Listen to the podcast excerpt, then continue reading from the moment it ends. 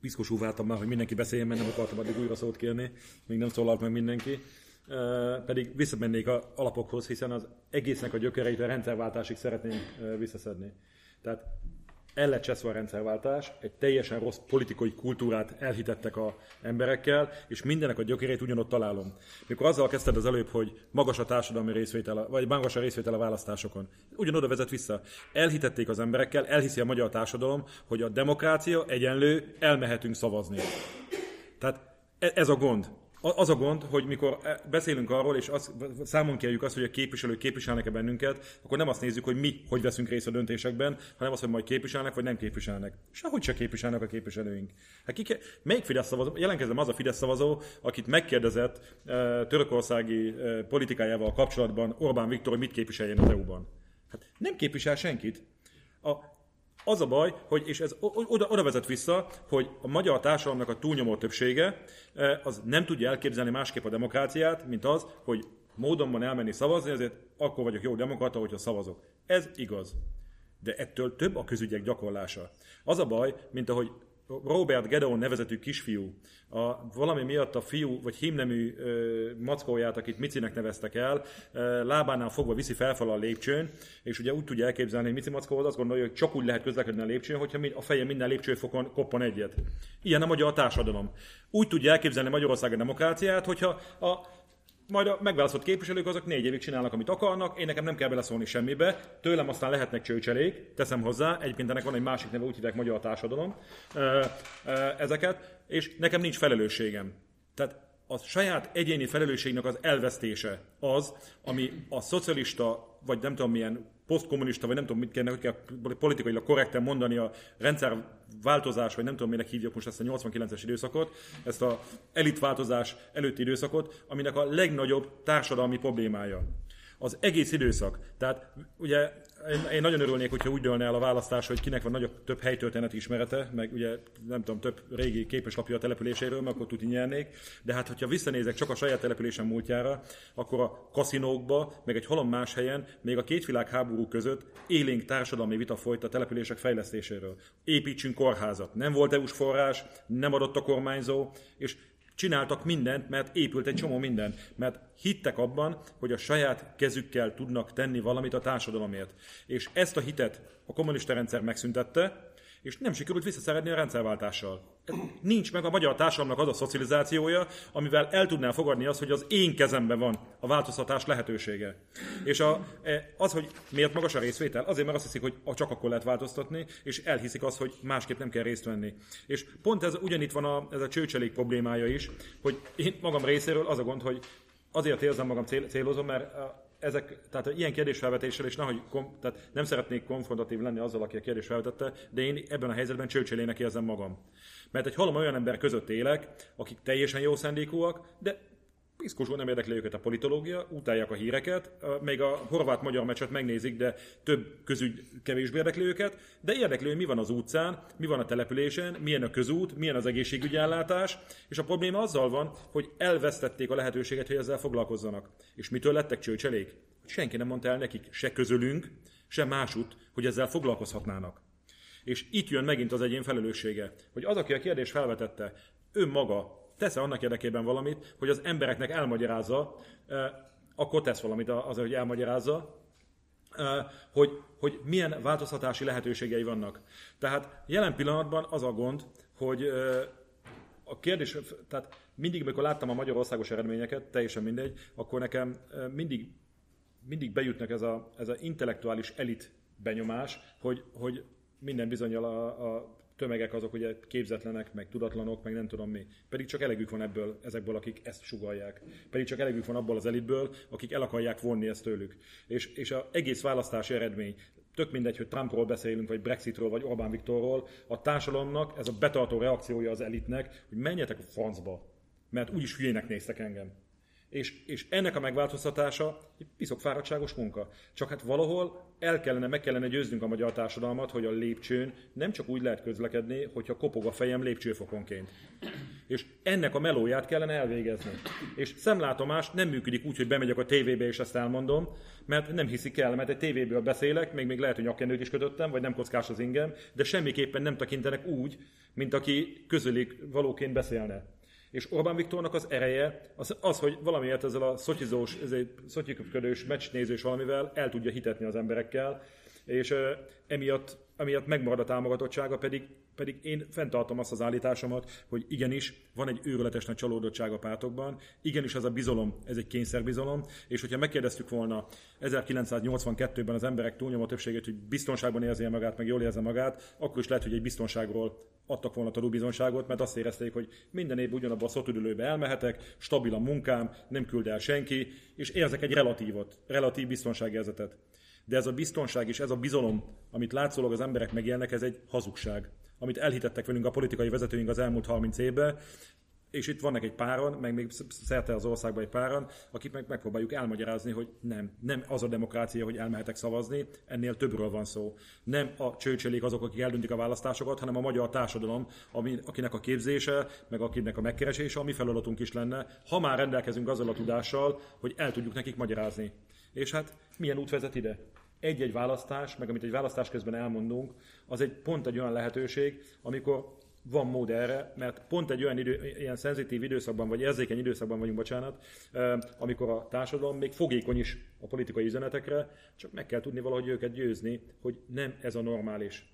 És hát amikor arról beszélünk, hogy a társadalommal elhitették azt a két utasságot, hogy most már akkor csak a Fidesz meg a másik oldal, Hát nekem az a gondom, hogy nekem a két utasság nem itt jelenik, hanem van egy oldal, az egy oldalban benne van a Fidesz, az MSZP, a DK, meg az összes, ez az egyik oldal, meg van a másik oldal, ami egy nyitott rendszer, amiben sok lehetőség van. És én azt szeretném meggyőzni az emberekről, hogy az, hogy DK-ra szavaz, vagy, MS, vagy Fideszre szavaz, nincs minőségi különbség. Kipróbáltam, megtapasztaltam, és látom politikai kultúrában, hogy nincs érdemi különbség. Nekem egy teljesen másmilyen demokráciára lenne szükség, és erről azokkal tudok beszélgetni, aki valami miatt ide költözött túlkevére Svájcból, és tudok vele teljesen más nyitottsággal beszélni, meg azokkal a fiatalokkal, akik most ismerkednek a szavazati joggal, és beszélhetünk arról, hogy hogy kellene működni a demokráciának, meg hogy lehet részt venni a demokrácia gyakorlásában, hogy lehet részt venni a közügyek gyakorlásában, és hogy a politika az nem az, mikor egymásról közé tesszük a nem tudom milyen fotókat a interneten, hanem az, amikor megoldjuk a játszótér problémáját, meg beszélünk az összes többi problémáról, meg a problémák megoldására keresünk utat, és azt hasonlítjuk össze, hogy kinek jobban megoldása, és aki hihetőbben el tudja mondani, és jobban megbízunk benne, és jobban osztja az álmainkat, elképzeléseinket, akkor azt bízzuk meg, hogy a közös ügyeinket e, képviselje. De megvan közben a számonkérés és a számonkérhetőség lehetősége, amit az elmúlt 30 év azt teljesen mindegy nekem, hogy DK-nak hívták, vagy Momentumnak, vagy MSZP-nek, vagy Fidesznek, ezt a számon kérhetőségét ugyanúgy nem szerette, és ugyanúgy írtózott tőle, pártoktól függetlenül. Tehát jócskán van lehetőség, hogy ezekről a témákról beszéljünk, de azt, hogy azt a politika, vagy azt a paradigmát, amit jelenleg politikának értünk, amit demokráciának értünk, ezt jó lenne újra értelmezni, úgy, hogy a magyar választók részére ez emészhető legyen, és lépésről lépésre megtenni azt a lépést, hogy egy másmilyen gondolkozáson induljon. Ezt nem lehet megsporolni, és jó lenne, hogyha nem nagy társadalmi reakciókkal kellene ezt megszülni. Tehát gondolok itt polgárháború, vagy nem tudom milyen irányba tart most Magyarország, de jó lenne, hogyha nem ilyen úton lehetne, hanem lenne egy másik út, amivel el lehet ideérni. Sokan panaszkodnak arra a vidéketjáról, hogy, hogy, és hasonló gondolatokat megfogalmazol, hogy ez mind szép és jó, csak kivel csináljam meg. Tehát most mondtad, hogy egy, egy-két ember el tudsz előbb beszélgetni a, a, a településeden, csak nem biztos, hogy, hogy ez, ez mindenhol adott. Nem akarok ilyen sokat beszélni, pedig, de nem, mert uh, udvariatlanságnak érzem. Az a gond, hogy uh, én nem a csőcsiléget hibázhatom Magyarország sorsáira, hanem a magyar értelmiséget. Az én gondom az, hogy a magyar értelmiség árulása az a kollaboráns magatartás, ahogy elfogadja a rendszerváltás utáni 30 évet, hogy elfogadja az elmúlt 9 évet Magyarországon. És nem szeretnék senkit megbátani, meg feltételezem, hogy egy halom diplomás ember itt, és véletlenül se kérem, hogy ne vegye senki feltétlenül magára, de az értelmiség árulása az, hogy azok, akik véleményformáló módon embereket foglalkoztatnak, embereket kezelnek, találkoznak emberekkel, orvosok, tanárok, és ezek besimulnak ebbe a rendszerbe, mert ez a kényelmesek, ez az egyszerűbb. Ez az, ez az út megy könnyebben. És az, hogy egyáltalán beszélünk arról, hogy csőcselék meg ilyen, ilyesmi, ennek az oka az, hogy a magyar értelmiség elárulta a magyar társadalmat, és nincs meg annak az érettsége jelen pillanatban, hogy ez az értelmiség egy olyan társadalmi konszenzus szüljön, amit mondjuk 89-ben a magyar értelmiség kiállt, és azt mondta, hogy most kell most már a változás. Én azt gondolom, hogy egy 30 év után jó lenne, hogyha lenne egy ilyen jellegű e, társadalmi változás, vagy egyáltalán megcsinálnánk azt a rendszerváltást, amit akkor elmaradt, de de nem tudok jobbat, mint az, hogy azok, akik értik, hogy miről beszélek, és tudják, hogy igazam van, de maguk egyébként azt mondják, hogy én nem nyúlok a politikához, meg az egy mocskos, koszos dolog, én nem szeretnék ebben részt venni, mert ott mindenki tolvaj lesz, meg korrupt lesz, nem tudom micsoda. Azokra az embereket meggyőzni, hogy azért ilyen a politika, és azért ilyen a politikai közélet, mert távol maradnak a tisztességesek, távol maradnak a bölcsek, és utána dugig leszünk olyan országgyűlési képviselőkkel, akikkel nem tudok egy fülesnek a kereszthelytvényét kitöltetni. Szabad? Persze, hát, szabad a pálya. Felelős értelmiségként, vagy nem tudom, hogyan reagáljak, hogy, hogy persze, ez így nagyon jól hangzik, de azért legalább annyira igaz az is, hogy elég tudatos és sikeres politika volt, vagy elitpolitika volt, ahogy az értelmiség kizáródott a kormányzásból, helyi és központi kormányzásból, ahogy végül is el vagdosták azokat a csatornákat, amiken keresztül az értelmiség nem közvetlenül politikai szerepvállalással, hanem szakértőként, közösségszervezőként és sokféle módon, tanárként, orvosként és így tovább részt vett ebben a bizonyos társadalmi szocializációs folyamatban. Tehát szerintem azért elég tudatosan és ügyesen az értelmiséget egyszerűen eltávolították a, abból a pozícióból, ahol még ezt a, ezt a szerepet be lehetne tölteni. Tehát én most visszadobom a labdát a politikusokra, vagy a politikai elit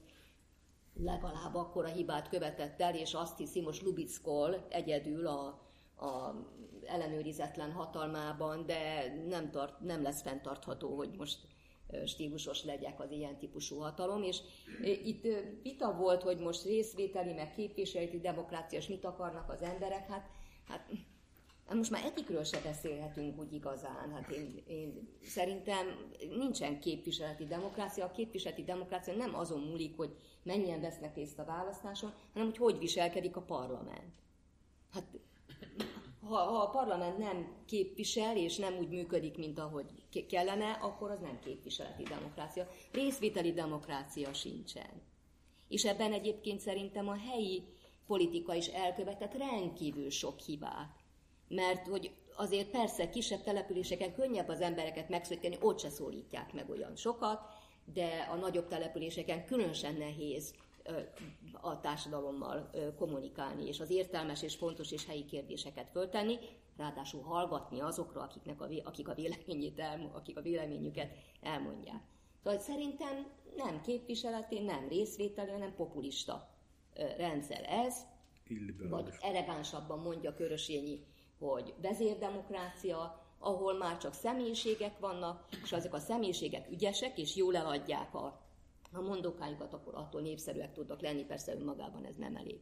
De ilyen szempontból például, ha én, én most néztem helyi önkormányzati plakátokat és üzeneteket, hát valami egészen siralmas, amennyire lebutított néhány szabas üzenetekkel próbálnak, teljesen mindegy, hogy melyik oldal, tulajdonképpen ugyanazokat az üzeneteket eljuttatni, mert hogy tényleg hülyének nézik az embereket, meg hát szerencsétlen emberek valóban el vannak most már zárva hiteles, világos kommunikációs csatornáktól, nem informáltak megfelelően, nem, a, nem is annyira a tudás hiányzik, mert szerintem a választásokhoz nem kell értelmiségi tudás de megélt élmények kellenek, meg, meg információk kellenek. Ha ezek hiányoznak, már pedig hát ezek egészen elsorvadó példán vannak, akkor, akkor tényleg úgy gondolom, hogy az utolsó fülbesúgás az, ami a választási magatartásnak határozza.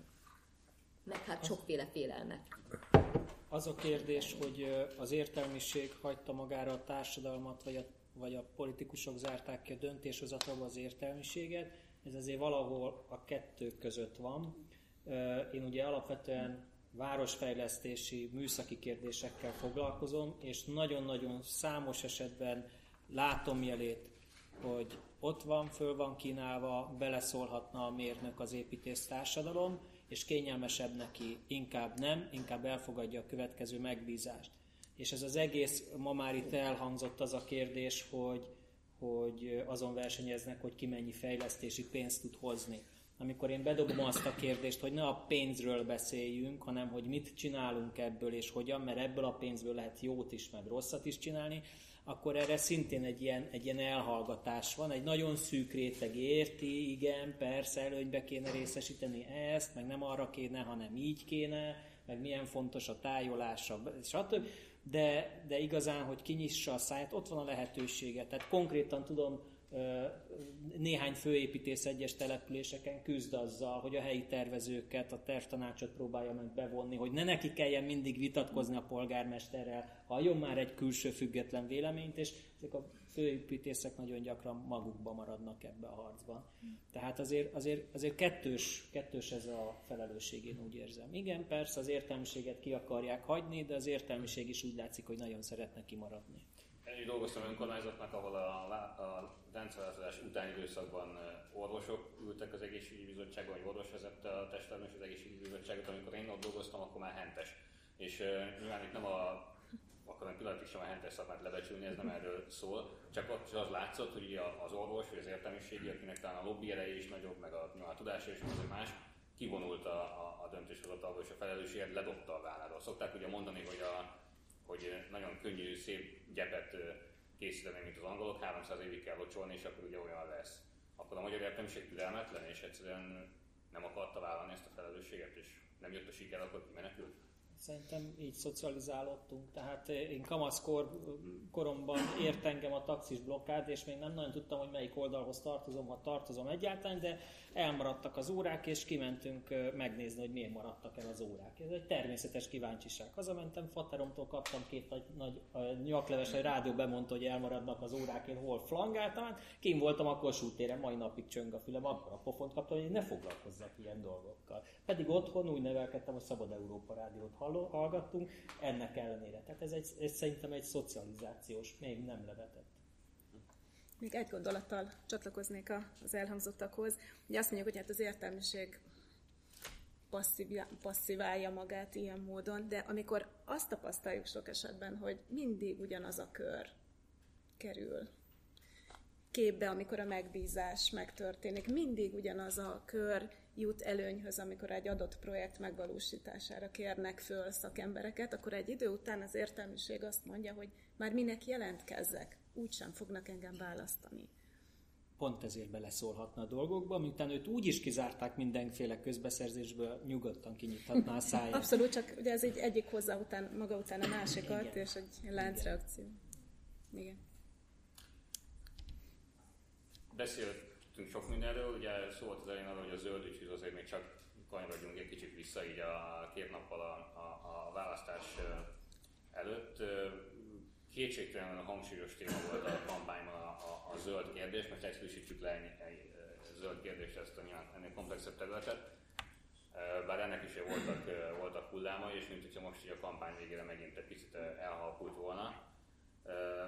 Én hoztam egy másik idézetet, az egyik ellenzéki képviselőjelöltnek a szlogenje, vagy üzenete volt, úgy hangzik, hogy ők, nem a másik adat, ők felnőtt vacolokat húznak fideszes oligarcháknak, mi több ezer új fát ültetünk az első évben.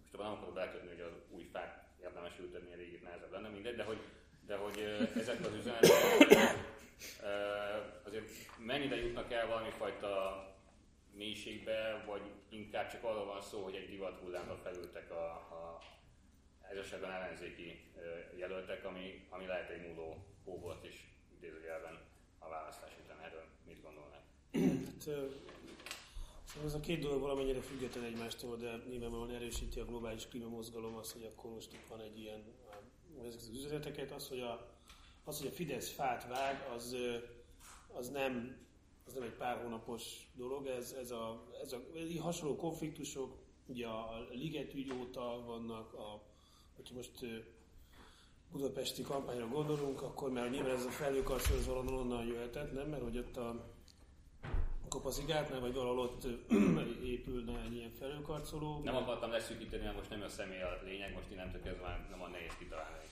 Igen. De hogy a, a, a, ugye maradjanak a fák a római, hogy a ligetnél is a fákat kivágják, a, volt konfliktus a, az orcikertnél, hogy akkor ott is fát vágnak, tehát hogy ez már nagyon, legutóbb a Szentendrei úton volt egy ilyen, hogy fát akartak kivágni ott a Szentendrei hogy szélesíteni akarták az utat. Tehát, hogy ezek a konfliktusok, az a, ez a favágás, ez, ez, ez független a klímaügytől. Most ugye nyáron a ég az Amazonas, műanyagmentes július, tehát most volt egy, tényleg volt egy ilyen bezöldülés így a, nem csak a magyar politikát illetve, hanem úgy egyáltalán mindenkinek a, a közösségi médiában is ezek nagyon pörögtek, ezek az ügyek, meg elköteleződések. Most így kattintások születtek erre nyilván valakik adományoztak is pénzt a Amazonas Watch nevű emberjogi szervezetnek, tulajdonképpen ami egy ilyen monitorozó szervezet, és nem a, nem a fákkal foglalkozik, mindegy, de hogy a, ez a két dolog azt gondolom, hogy független. Kérdés az, hogy mennyire tudja a Magyarországon a, most például én folytatok egy kutatást, ami a 2019, tehát az idei januári adatfelvételen nyugszik, ami ez az aktív fiatalok kutatássorozatnak a része. 800 egyetemista főiskolás volt megkérdezve, és akkor hozzám jutott az, hogy a zöld fiatalokról írjak. És ugyanaz látszik egyébként, mint a 2015-ös adatoknál, hogy a, a, legalábbis az egyetemisták körében, aki mondjuk ugye a jövő értelmisége, hogyha már itt az előző témához kapcsolódóan, az, hogy a zöld környezetvédő identitás, az nem igazán politikai. Nem mutatnak nagyobb aktivitást, mint, a, mint az átlag, mert úgy, hogy mondjuk ilyen részvételi aktivitást erre gondolok. Nem, nem mutatnak ha, arra való irányultságot, hogy például mondjuk részt vegyenek tüntetésen, ez egy ilyen kérdés is volt, hogyha őket mondjuk valamilyen kormányintézkedés negatívan érné. Tehát, hogy a, ami látszik, hogy a, a agrárhallgatók és természettudományos hallgatóknál magasabb ez a, ez a zöld identitás, és ami egyébként kapcsolódik a magyar zöld mozgalomnak a gyökeréhez, ugye hát most a Duna mozgalom is, műszaki értelmiségiek, ökológusok voltak, akik a magját alkották annak a mozgalomnak, és hogy itt is valahogy egy ilyen szakmai elköteleződés mentén alakul ki ez a zöld identitás, és nem egy ilyen politikai identitás, vagy egy politikai elköteleződés mentén alakul ki, mint akár Nyugat-Európában. Nagyon beszédes az egyébként, amit a összehasonlítottuk az adatokat, a, a, ugye mi május 24-én, meg most szeptember 27, ugye akkori klímatüntetésen végeztünk kutatást, és a 24. adatokat megnéztük, ezt a bal-jobb skálát, hogy hogyan helyezi el önmagát a, a, a tüntető, a megkérdezett, és amíg a nyugat-európai országokban jellemzően ilyen, tehát hogy ez egy, ez egy 11 fokos skála volt, amin a nulla volt a, a bal, és a 11 volt a jobb, ott így 4,3-5-6 ilyen számok jöttek ki mondjuk a, a londoni tüntetésen, vagy a, vagy a, vagy a Berlinin. Varsóban és Magyarországon is, illetve Budapesten és Varsóban is azért középre, és inkább egyébként Magyarország inkább valamivel jobbra állnak. Tehát, hogy ez a, és egyébként az egyetemisták is középre helyezik magukat ebben a, ebben a bal jobban konzekvensen, ott meg egy 7 fokos skála van, ott meg én 3,5 jön ki. Tehát teljesen középre helyezik magukat. Tehát ezt az azt akarom mondani, hogy a, létezik most az önkormányzati kampányban ez a zöld, ami inkább én azt gondolom, hogy nem egy olyan fajta ö, ö, zöld ö, politika, mint ami a, amiről a klímamozgalom szól, hanem ez inkább egy városesztétikai kérdés, hogy akkor legyenek fák, meg ne legyen szemét. Ez, ez nem hat annyira mélyére az ökológiai problémának, vagy a politikai ökológiának, mint a, mint a klímaügy. Ugyanakkor meg a magyar klímamozgalom meg olyan szempontból apolitikus, hogy, hogy ebbe a bal jobban nem igazán helyezik el magukat. Tehát, hogy ez, ez azt gondolom, hogy egyszerre van párhuzamosan ez a két dolog, erősítheti egymást, de, de szerintem nagyon szervesen nem, nem kapcsolódik egymáshoz. Um, egy titkot elárulok, mert még nem nyilvánosak ezek az adatok, de Ugye kicsi az elemszám, azt is megkérdezik, hogy kire szavaztak az EP választáson a 27. klímatüntetők. Alacsony az elemszám, de ott azért a Momentum az, amelyik, amelyik a nyertes volt. Tehát, hogyha ugye most a személyekről nem volt szó, de hát hogyha MSP, PM jelöltségről van szó, akkor nem arra fele mennek a... És a Momentum nem látszik egyébként zöld pártnak, tehát hogy így...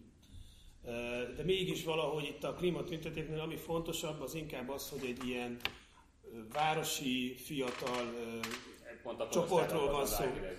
Igen, itt a korosztályos, és egyébként a, a, itt a 19-es adatok, már a gyors jelentés az megjelent abból az aktív fiatalból, tehát nagy titkot nem árulok el.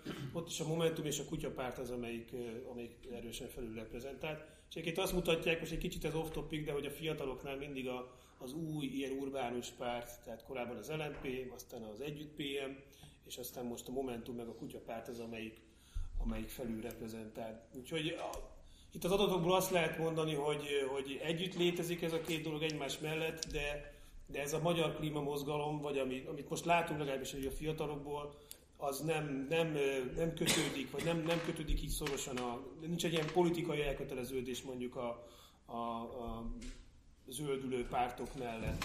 A, a másik pedig az, még egyszer pedig az az, hogy a, a fiataloknál, és egyetemistáknál ez látszik, hogy ez, hogy ez egy szakmai identitás. Aki egyszerűen biológiát tanul, és látja a listát, hogy milyen opciók vannak, ő azt mondja, hogy zöld környezetvédő. Kevésbé politikai hajlandóságot, vagy, vagy tevékenységet, cselekvő készséget mutat ez, hanem inkább valami életmódot, vagy lehet, hogy valaki csak azért választja azt, mert szeret kirándulni, vagy, vagy szereti a természetet. És egyébként, ami viszont jellemző, és ez érdekes, most már valamire csökkent a különbség, de jellemzően nők azok, akik, tehát a 15-ös adatokban úgy volt, hogy talán valami 62 százalék volt a nők aránya, most ez valamennyivel csökkent, de a, a klímatüntetésen is jellemzően nők vesznek részt, tehát ott meg 60 százalék volt a, a, a részvevők, illetve a nők aránya a részvevők között. De mégis, mint hogy ilyen ideológiai csapdában lenne ez az egész ügy. Ennek ellenére. Hogy, hogy egyszerűen a politika... Hogy, hogy... Hát, mint hogy a politika, vagy hát a hatalom mégis egyfajta ideológiát akarna erre ugye ráhúzni. Itt a két hét ezelőtti találkozón is volt erről szó, akkor hangzott el, jól emlékszem Sifer Andrástól, ez a görög ginnye hasonlat, hogy ugye, ami kívül zöld, az biztos belül vörös. Tehát, hogy, hogy ezek szerint ez pedig a, a valóságban mégsem ennyire egyszerű. Nem, Magyarországon ez most ezek az, ami kívül zöld, az belül fehér, vagy nem tudom, nem, nem tudom, milyen dinnye, de hogy uh, Már biztos. Géntechnológiával biztosan GMO dinnye van, ilyesmi. Azt gondolom, hogy a kormány egy kicsit tart ettől, mert azt gondolják, hogy ez valami olyasmi, lehet, az, hogy fiatal korosztály az, aki elkötelezett a, a, a klímát, hogy ez valami olyasmi lehet, ami, egy, ami veszélyt jelent rá. Ki tudja. Én azt gondolom, hogy nem, nem feltétlenül jelent ez rá akkora veszélyt, mint, mint, mint amik sokan gondolják, és sokan azt gondolják egyébként szerintem a bal oldalon, hogy na, majd ez a klímaügy lesz az, ami egy olyan fajta törés jelent, hogy megerősödhet egy, a, a, a kormánynak az ellenzéke. Ez is egyébként, én azt gondolom, hogy ez is lehet, uh, még sok mindenem függhet meg. Hát ugye most itt tüntetők, tüntető sokaságról beszélünk, azért ez nem egy választói sokaság, de, de azért valamennyit mutat az, hogy, hogy egyrészt a tüntetőknek milyen a politikai identitása, illetve hogy például mondjuk az egyetemisták között, akik zöldnek vallják magukat, nekik milyenek a, a, a cselekvési hajlandóságuk. Én azt gondolom, hogy a, ez a zöld hullám, ez, ez, ez mindenképpen most a Magyarország, egyrészt ugye a globális történések miatt, másrészt pedig, hát ha úgy tetszik, jól jött, vagy egy olyan platformot kínált, ami ezt, ezt az ideológiailag semmiképpen nem összehangolható ellenzéki összefogást valamilyen módon megalapozhatta, valami fajta közös, közös üzenetet legalább vállalni lehetett. Én attól tartok, hogy, hogy, hogy a választások után ennek a, a halványabb lesz a zöld, messze nem lesz olyan erősen a politikai napirenden, mint ahogy, ahogy jelenleg van, vagy, vagy ha lesz, akkor azt nem a hazai politika fogja generálni, különösen nem a kormány, hanem, hanem globális mozgású vagy motivációjú ügyek, és hát persze fiatal urbánus ö, ö, támogatója van ennek a, ennek a harmadik ideológiának, nem is tudom, ö, hogy hívjam. Kérdés, hogy az ő viszonyuk a hatalomhoz, vagy egyáltalán a közélethez hogy alakul, mert mert radikalizálódhatnak, akciózhatnak, de ebből még a rendszerbe beépülő zöld gondolkodás nem tud lenni. Köszönöm szépen. Akkor folytatnám a sort. Um, igen, a természettudományos szakemberekben ott van a szakmai identitás, és ezzel sokszor uh, küzdünk is. Ami alapvető probléma, és, és amit látni kell, hogy, hogy igazán uh, markáns, zöld politika most jelenleg nincs a, nincs a palettán. Tehát én is azt gondolom, hogy szakemberként, ökológusként igenis látja az ember a, a, a zöldnek a méregzöld árnyalatát, és hogy sokkal hatékonyabban szólni kellene, szót emelni témák kapcsán, kiállni ügyek mellett, és, és jelenleg, ami most, most zajlik, hogy látjuk a különböző árnyalatokat, most minden párt próbál valamilyen módon zöldülni, és, és próbál ezzel esélyhez jutni, pozíciókat szerezni ezáltal. Tehát ami nagyon fontos, hogy, hogy a markáns vonal hiányzik, ezt látni kell. Említetted, hogy ugye nők aránya a tüntetéseken, fiatal hölgyek aránya kimagasló, hogy 60%-os jelenlét van, csak utána sajnos a nők eltűnnek a politikából. Jelen vannak bizonyos százalékban, de mégsem vannak elegen. És én azt gondolom, hogy akkor lenne hatékony, ugye, hogyha a szakmai identitás tudna találkozni mondjuk akár a, a politikai irányultsággal is. Tehát politikai platformon mondjuk a, a szakmai identitás úgy teret nyerhetne. Ez nagyon fontos lenne. És az is fontos lenne, hogy, hogy a nők esetében ugye, különböző generációk képviselete megvalósulna. Szükség van a fiatalok esetben. A fiatalokat a fiatalok tudják kellően megszólítani. Én azt gondolom, egyetemista korosztályt, az egyetemista korosztály tudja megszólítani. A 40-es generációhoz a 40-esekkel, idősebbeket, az idősebb korosztály. Ez nagyon fontos, hogy mindenki érezze magát fontosnak ezen a palettán, és érezze magát megszólítva. Tehát ebben óriási hátrányban vagyunk, ezt látni kell. És ami még nagyon érdekes, hogy néhány napja ugye posztoltam egy, egy részletet, ugye Grétának a beszédével kapcsolatban, és hát elindult egy ilyen komment ami a Facebook oldalamon, pro és kontra, és sok esetben találkoztam azzal a gondolattal, hogy nem is a saját véleményét mondja, ezt neki leírták, nem hiteles ember, tehát őt, őt valakik megfizetik azért, hogy rendszeresen a klíma kapcsán szót emeljen. Tehát, Van ismert politikusok, akik konkrétan beteg nevezte. Így van, e, ezzel az üzenettel is találkoztam. De és miért hozom én ezt most ehhez a gondolatomhoz? Nők részvétele a politikában. Itt van végre egy, egy fiatal lány, aki abszolút nagyon szimpatikus, és ő a saját hazájában gyakorlatilag választó polgárként szerepelhet már hamarosan. És én azt hiszem, hogy ebből a szempontból egy, egy pozitív példa lehet. Most nyilván nem azt jelenti, hogy, hogy a magyar hölgyeknek el kell indulni, világot látni, és mindenhol a, a klíma problémákról beszélni, és, és sajtótájékoztatókat tartani, politikusokkal találkozni. De valamilyen szinten el kell indulni, és lehet, hogy ez adhat egy motivációt, és a magyar fiatalok között is szükség lenne arra, hogy, legyenek ilyen lánglelkű fiatalok, akik szakmai identitásból táplálkozva bele tudnak állni ebbe a, a vonalba. És igen, a zöld egyetemisták, én azt hiszem, hogy, hogy a fiatalok alapvetően megszólításra várnak. Kellenek olyan programok, ahol becsatlakozhatnak az együtt gondolkodásba. Nyilván ezeket a programokat gondozni kell. Kell, hogy legyen megfelelő keret, kell, hogy legyen olyan lehetőség, ahol együtt uh, tudunk gondolkodni. És uh, a jövőre... Most. Tessék? Ez egy ilyen, ez egy Például ilyen ez is, de kiterjedtebb verzióban, hogy akár egy, egy markáns zöld gondolatok tükrében hogyan lehet a későbbiekben együtt gondolkodni, hogyan lehet ezt kiterjeszteni, bevonva minden generációt, és a nők részvételét pedig tovább erősítve. Tehát számomra ez a, ez a vonalkör vonalzódik most jelenleg, hogy, hogy ezt hogyan lehet, hogyan lehet kivitelezni. És valamelyik nap olvastam egy, egy blogbejegyzést, ami arról szólt, hogy most olyan népszerű a Z-vitamin, hát ez a zöld, a zöld vitamin most annyira népszerű, és tényleg mielőtt elkezdené szedni, kérdezem meg kezelő orvosát, gyógyszerészét, ez annyira igaz, hogyha, hogyha ez a Z-vitamin valóban párosul szakmai identitással, meg egy markáns zöld vonallal, akkor tud igazából hatékony lenni. Addig pedig csak ilyen tünetenyhítésre alkalmas. Jó, köszönöm szépen. Bocsánat, csak két, két megjegyzést a, a témához.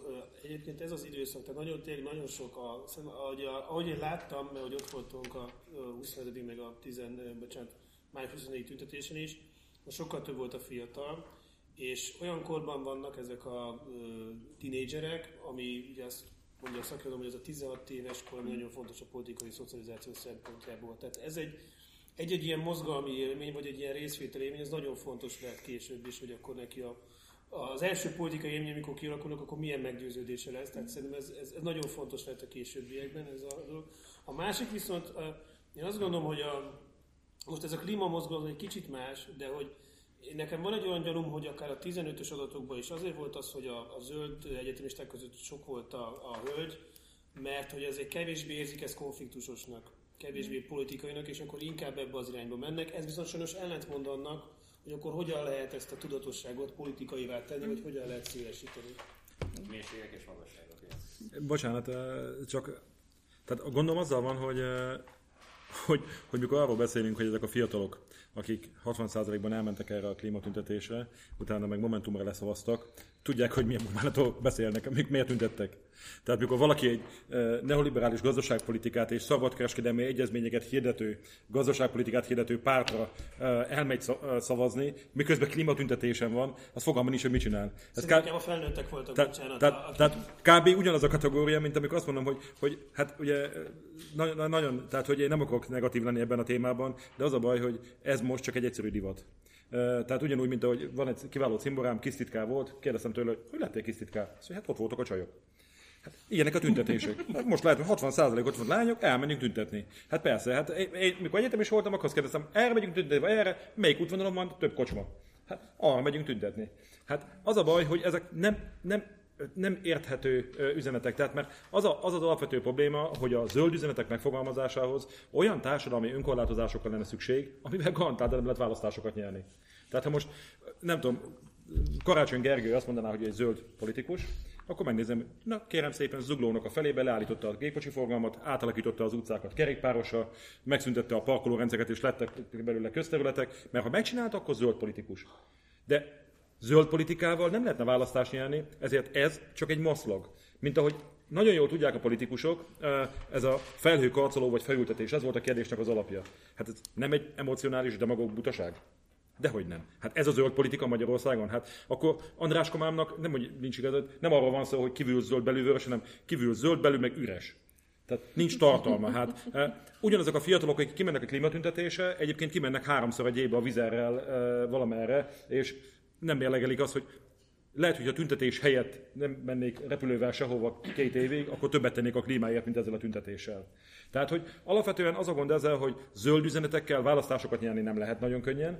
A mai társadalomban és a összglobális problémákban olyan súlyjal van jelen az egyének felelőssége, hogy ott egy politikusnak azt kellene mondani, hogy kérem szépen, én zöld politikus vagyok, de most mindenki barátkozom meg vele, hogy Pesten leállítottam a pesti lakosoknak a gépjárműforgalmat, a utcáknak a jelentős részét átirányítom egyirányúvá, és kerékpároknak megnyitom a többi részt, utána pedig egy halomipari tevékenységet bezáratok, és néhány embernek úgy munka után kell nézni, mert ezek alapvetően olyan szinten rombolják a főváros levegőjét, hogy ezt nem lehet fenntartani.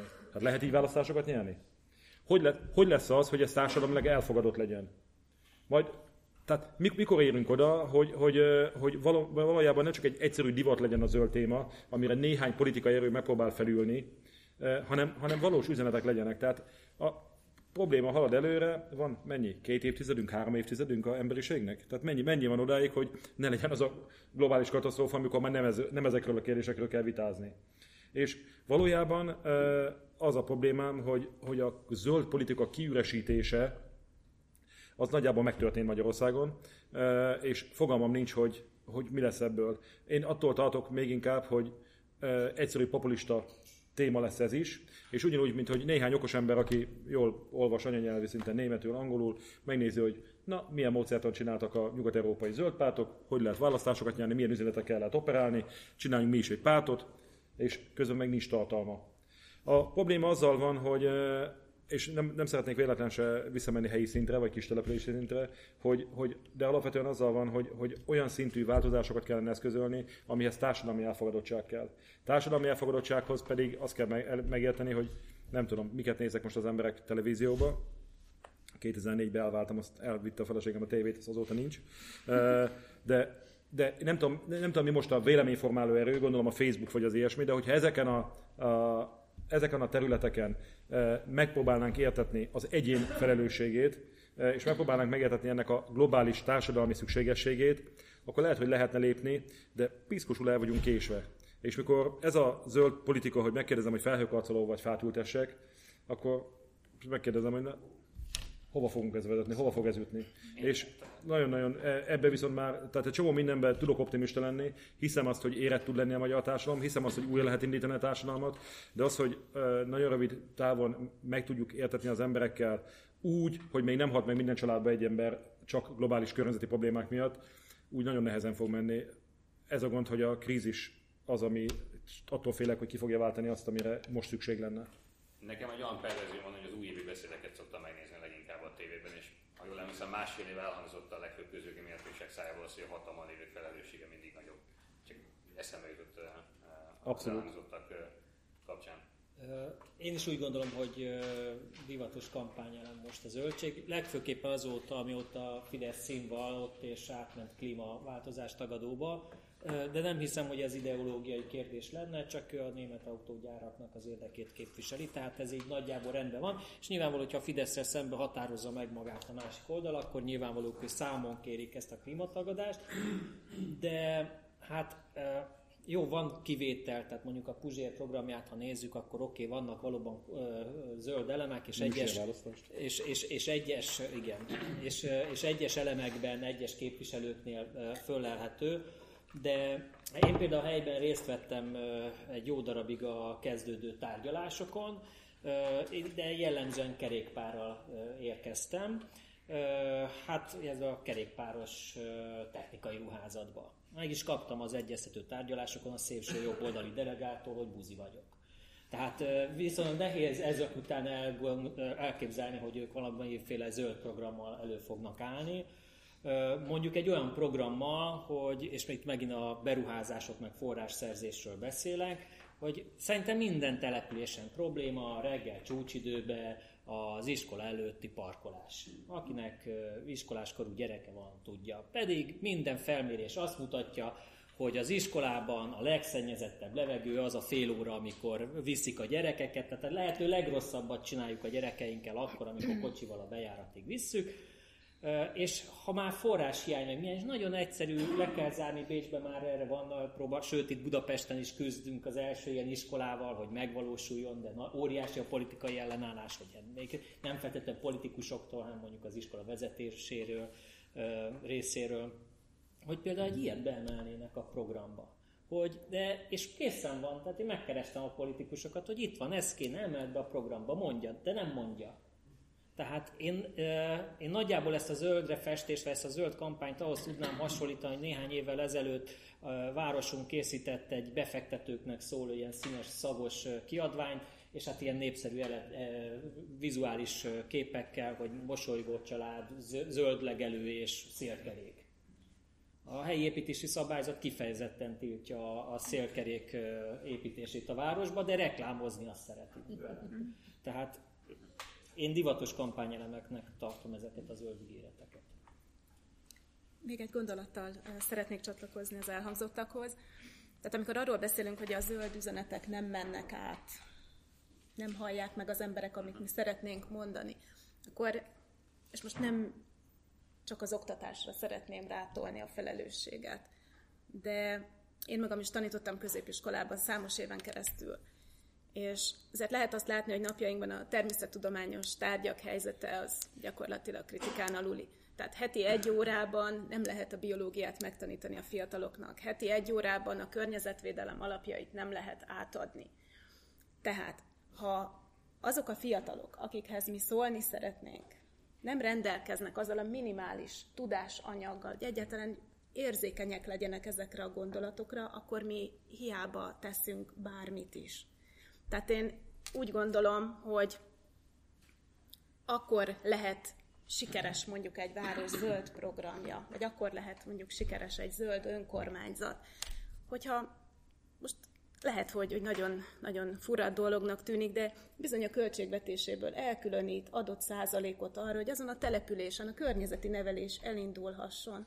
Hogy ismertessük meg a felnövekvő generációt az, hogy mi zajlik körülötted, mi a probléma, értsd meg, hogy mi miért emelünk szót, mik a céljaink, mert egyébként amíg ez hiányzik, itt bármiféle uh, zöld gondolatok, zöld politika uh, szintére kerül, nincs hozzá megfelelő befogadó bázis. És ennek, és ennek ez az alapja. És nem a fiatalok hibásak ezért, hanem a megfelelő tudás hiánya az, ami miatt nem értik sok esetben az üzeneteket. Nagyon gyorsan, hogy kérek szépen Nagyon gyorsan, csak annyi, egy, egy kollégámmal uh, írtunk egy tanulmányt, politikai generációk, tavalyi adatfelvétel, és azt látszódott, hogy a, a zöld identitás azért az megjelenik azoknál, tehát a, a 90-es éveknek ez a földnapja, a hasonló programok, azért az célba ért, tehát azért volt a fiataloknál látható az, hogy van egy, egy erősebb ilyen környezetvédő identitás, tehát hogy ezek is hatottak már azok a programok is, amik a 90-es években indultak. Két kör még, akkor egyrészt kaptunk kérdést, mindjárt el át, átkötök, majd pedig megnyitnánk ugye a, a, a beszélgetést a, a hallgatóság felé bár az idő ugye telik. A kérdést azon vezetem fel, mi is végzünk rendszeresen felmerést az olvasói körében, hogy milyen témák érdeklik őket leginkább. Sorra az jön vissza, hogy égető társadalmi problémák, mint például a, a cigányságnak a helyzete, de most már ott van a dobogós vagy dobogó közeli helyen a, a zöld ügy, vagy a környezetvédelemnek az ügy, ami szerintem mindenféleképpen örömtel, és minket is afelé terel, hogy ezzel a témával az újságban minél többet foglalkozunk. A kérdés, ami, ami érkezett, az az, hogy kapnak-e a valódi helyi problémákat felvetők, megoldásokat javaslók elegendő nyilvánosságot. Persze ezt ódákat lehetne beszélni a, média viszonyoktól, meg arról, hogy a helyi sajtó hogy működik, és miként szolgálja ki a, a, a helyi kiskirályok vagy a helyi vezetésnek az érdekeit, és mennyire hallgattatják el a, a, a, az alternatív megoldásokat, javaslókat. Ezzel együtt a kérdést azért bedobom, hogy hogyan lehetne ezeket a valódi helyi problémákat érthetően és a nagyobb tömeget, tömeget elérve artikulálni. Szerintem a, van egy olyan új jelenség, ami nem tudom, hogy a, akik a regionalizmussal, meg helyi társadalommal, politikával foglalkoznak, kutatják, én még nem találkoztam ilyesmivel, ezek biztos a közösség és sokan tagjai olyan Facebook csoportnak, ami mondjuk egy kerülethez, vagy a városhoz, vagy bármihez kötődik. És ez egy olyan új nyilvánosság, én óbudai vagyok, és ott tagja vagyok egy ilyen csoportnak, hogy ott azért látom, hogy rendszeresen vannak emberek, akik oda posztolják a gondjaikat, Sőt, Kaszásdüron, ahol lakom, ott is még egy kisebb csoport van, ott pedig a képviselőjelöltek elmondják a programjaikat, stb. reagálnak. Tehát, hogy van egyszerűen egy olyan fajta új nyilvánosság, ezek a helyi csoportok, Facebook csoportok. Amiket jó részéként képviselőjelöltek üzemeltetnek.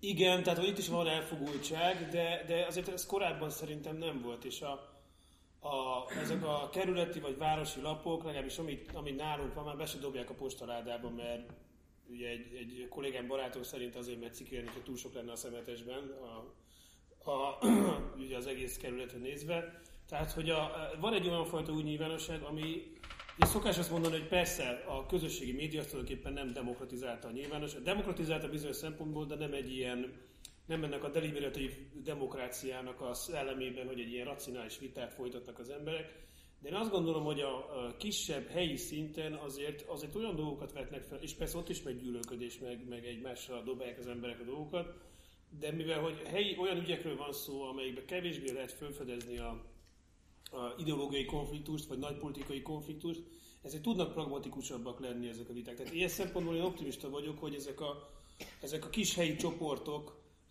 ott létrejönnek olyan beszélgetések, vagy olyan nyilvánosság, ahol fel lehet vetni ezeket a problémákat.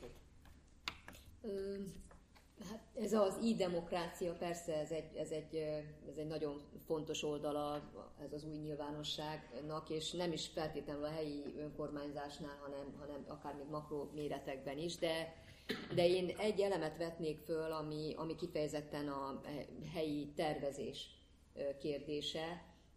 Azt kell, hogy mondjam, hogy tulajdonképpen rendszerbe van építve az, hogy a környezeti vagy a fenntarthatósági szempontokat minden egyes beruházásnál, vagy éppen egy falu jövőjének a kitalálásánál, városfejlesztési koncepciókban érvényesítsék. Úgy tetszik, ezt még be is vasalják a, a tervezőn, meg a, a politikusokon, csak éppen az a baj, hogy az egész ilyen papírszagú, ezt csak úgy kipipáljuk, ezt a szempontot, mert hiszen, és a tervezés társadalmasítása is valami olyasmi, hogy nem, nem találtuk meg azokat a módszereket, hogy hogyan lehet, pedig nagyon szofisztikált módszerei vannak a közösségi vagy részvételi tervezésnek, amelyikbe bevihető lenne a, a zöld szempont, meg a helyi problémáknak a, a társadalmi vagy a helyi társadalom oldaláról e, kialakult prioritásrendje is. Tehát megvannak tulajdonképpen ezek az elvárások, beépítve a tervezési folyamatba, a projektek, a, a pályázatokba és így tovább, csak éppen akik csinálják, azok nem tudom, az ő meggyőződésük az mindenképpen hiányzik, az idő is hiányzik, hogy, hogy ezt komolyan vegyék. Tehát inkább imitáljuk ezeket az elvárásokat, és, és hát ezért persze inkább csak ez az akciózó, konfliktusokra rá mozduló zöldség van, és nem az, amelyik, amelyik már elkezdődik a tervezésnél, meg az oktatásban, az óvodától kezdve, csak nem is a középiskolában. Tehát én, én azt gondolom, hogy, hogy igen, nincsen, nincs igazán meg a helye, mert a felkínált helyekkel sem él a, a, sem a tervező, sem a, a, a döntéshozó, hát akkor, akkor, akkor, akkor mi legyen? Ez ügyben van még gondolat, amiben maradt. Pláne ugye bő, adódik jobb dolga. Bő tíz évet csináljuk talán a, a helyi blogportálunkat. A látogatottsági számokban azért lehet látni, hogy ez, ez, ez ível szépen fölfele, és a témákra is szépen lehet reagálni. Nem azt mondom, hogy, hogy nagyon olvasott és mindenki elérhető, mert nyilván az internet penetráció ezt alapvetően befolyásolja, és alapvetően nem Facebookra épülünk, ott csak mondjuk esetleg továbbítjuk a híreket, hanem önálló és nagyobb lélegzetvételi tartalmakat is készítünk. És amikor ennek a reakciója megjelenik a helyi nyomtatott önkormányzati sajtóba, levárosrombolóznak, lehazaárulóznak, leballiberálisoznak, mindenfélét csinálnak, de utána a következő egy-két évben az önkormányzati intézkedésekbe elkezdik azt csinálni, amit mi mondtunk, akkor azt azért akkor látszik, hogy, hogy, hogy belátták, és valami azért, azért működik. Ezzel csak azt akarom mondani, hogy, hogy ahhoz, akihez el kell érni, most nem választásokról beszélünk, hanem döntéshozatalba és érdekérvényesítésbe, tehát ahhoz, akihez el kell érni, azokhoz elér. És ez az egész tényleg úgy történt, hogy az ember írja a hivatalos papírt az önkormányzatnak, azt vagy válaszolnak, vagy nem. Megtanultuk, egyszerű, kiírjuk, kiposztoljuk, elolvassák pár százan, nagyobb eséllyel jutunk valamire. Tehát van ennek a fajta nyilvánosságnak azért ereje. Nekem nagy szívfájdalmam, hogy az ellenzéki képviselők azt nem használják ki. Tehát ott van a kamera, ott van a mikrofon, azt mondom, hogy telefonba küldje el, én megcsinálom podcastbe, nem jön az anyag. Tehát maguk a politikusok, akik minket elvileg képviselnek, bár szereti a kormány oldal összemosni, hogy mi ezt közösen vagyunk sorosisták, sajnos nem. Néhányan képviseljük azt, hogy nyilvánosság van, akinél meg ott van az információ, és ez nem mindig talál egymásra sajnos. Pláne szerencséségként, ha mégiscsak az információ megragad embereknél, hogyha azt, hogy a saját környezetükben, közökben tovább is adják olyanoknak, akik egyébként talán maguktól nem jutnak el ezekre a felületekre, vagy nem kapják meg ezeket az információkat